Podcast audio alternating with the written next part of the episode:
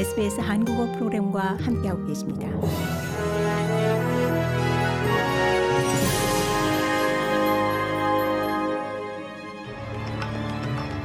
(2022년 11월 27일) 일요일 SBS 뉴스 헤드라인입니다. 빅토리아주 주총선에서 노동당이 3회 연속 집권에 성공했습니다. 자유당 연합은 유권자들에게 변화가 필요하다고 설득했지만 메시지가 통하기에는 역부족이었습니다. 자유당의 매튜 가이 당수는 총선 패배를 인정하면서도 낙관적인 태도를 유지하며 앞으로 함께 나아갈 때라고 강조했습니다. 한편 빅토리아주 녹색당은 2석을 추가로 확보하며 하원 의석을 5석으로 늘렸습니다.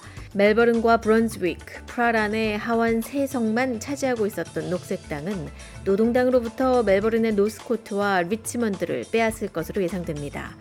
사만다 라트남 녹색당 당수는 토요일 주총선의 결과가 빅토리아주 양당 체제 종식의 시작이라고 말하며 빅토리아 그린 슬라이드라고 치하했습니다. 토니 버크 노동관계부 장관은 자신의 산업관계법이 상원 무소속 의원들과의 협상에 따라 의회를 통과할 것이라고 말했습니다. 버크 장관은 데이비드 포콕 무소속 상원의원과 면담 후 복수 고용주 교섭권을 담은 고용관계법 개정안이 통과될 것을 확신했습니다.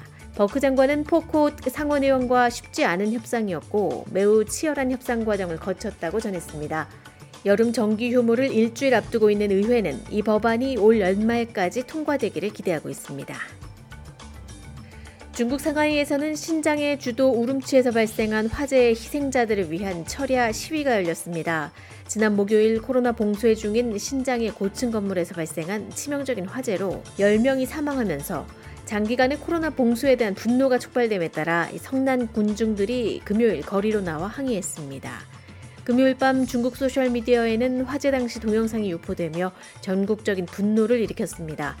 엄격한 코로나 제로 정책에 반대해 중국 전역에서는 시위가 거세지고 있는 상황입니다. 뉴사우스웨일즈주에서 새로 발표한 정부 자료에 따르면 10월 말 기준 거의 3,000명의 교사 자리가 공석인 것으로 알려졌습니다. 이는 2021년 5월 이후 1,000명 이상이 증가한 수치입니다. 안젤로 가브리엘라토스 뉴사우스웨일즈 교사연맹 대표는 부족한 교사 인력수는 교실의 위기를 나타내며 페로테이프 주정부가 교사 부족의 진짜 원인을 해결하지 못한 것이라고 주장했습니다. 가브리엘라토스 대표는 지속 불가능한 과도한 업무량과 경쟁력 없는 급여를 이유로 들었습니다. 또한 고령화된 노동력과 더불어 교사가 되기 위한 전공자 수가 30% 감소했다고 지적했습니다.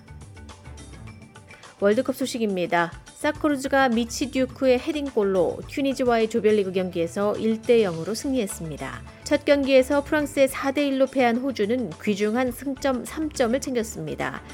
폴란드는 사우디아라비아를 상대로 2-0 승리를 거뒀습니다. 질린스키가 39분 만에 선제골을 넣고 레반도프스키가 후반 37분 월드컵 본선 무대 첫 골을 넣었습니다. 한국은 28일 밤 가나전과의 경기를 앞두고 있습니다. 이상이 11월 27일 일요일 SBS 뉴스 헤드라인입니다.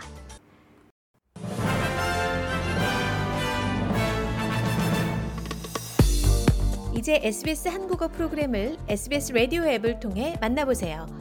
SBS 라디오 앱은 호주 생활을 위한 여러분의 소중한 친구입니다.